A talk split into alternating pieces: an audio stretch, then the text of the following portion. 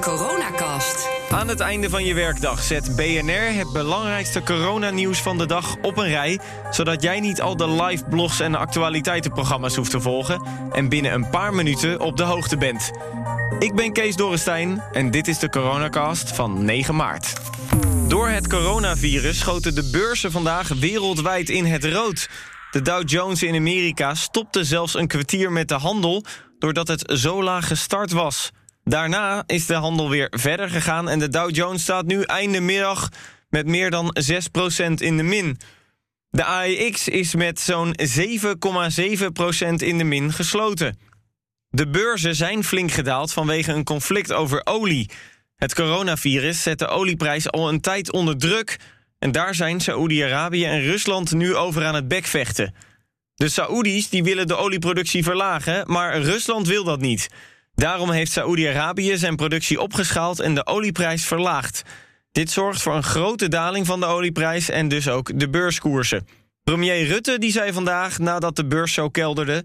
dat de Nederlandse economie wel tegen een stootje kan. Onze eerste prioriteit is de volksgezondheid, dan de economie.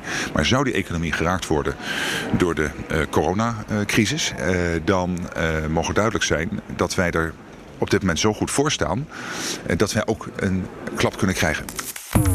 Dan naar Noord-Brabant, want in die provincie zitten ruim 10.000 kinderen noodgedwongen thuis vanwege het RIVM-corona-advies.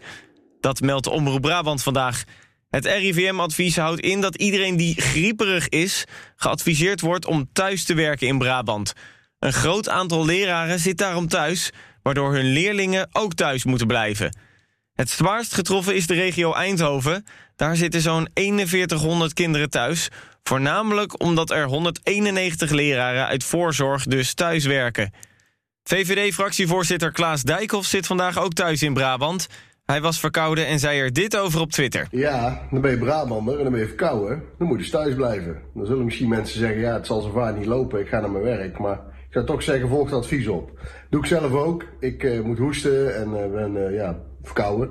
Verder niks ergs, geen koorts of zo, dus maak je niet druk. Maar ik blijf wel thuis. Ik werk wel vanuit thuis. Ik doe mee een coalitieoverleg en alles op afstand.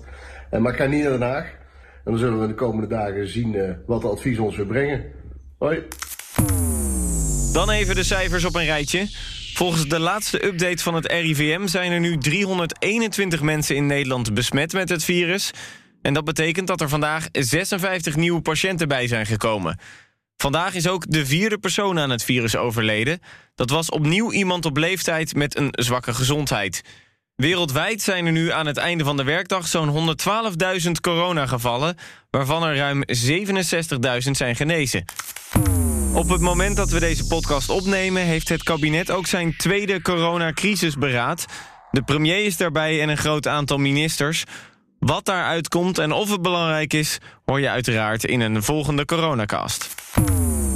Tot slot hebben veel Fransen zich dit weekend niet aan het advies gehouden van de regering... om grote evenementen te vermijden vanwege dat coronavirus. Zo'n 3500 Fransen hebben zich namelijk verkleed als smurf... voor een nieuw wereldrecord. Samen hebben ze het record gevestigd voor de grootste smurfenbijeenkomst ooit... Hopelijk hadden ze dan wel wat blauwe ontsmettingsgel bij zich... en hun handen goed gesmurfd. Tot zover de coronacast van vandaag. En onthoud, was je handen goed en niet in je elleboog.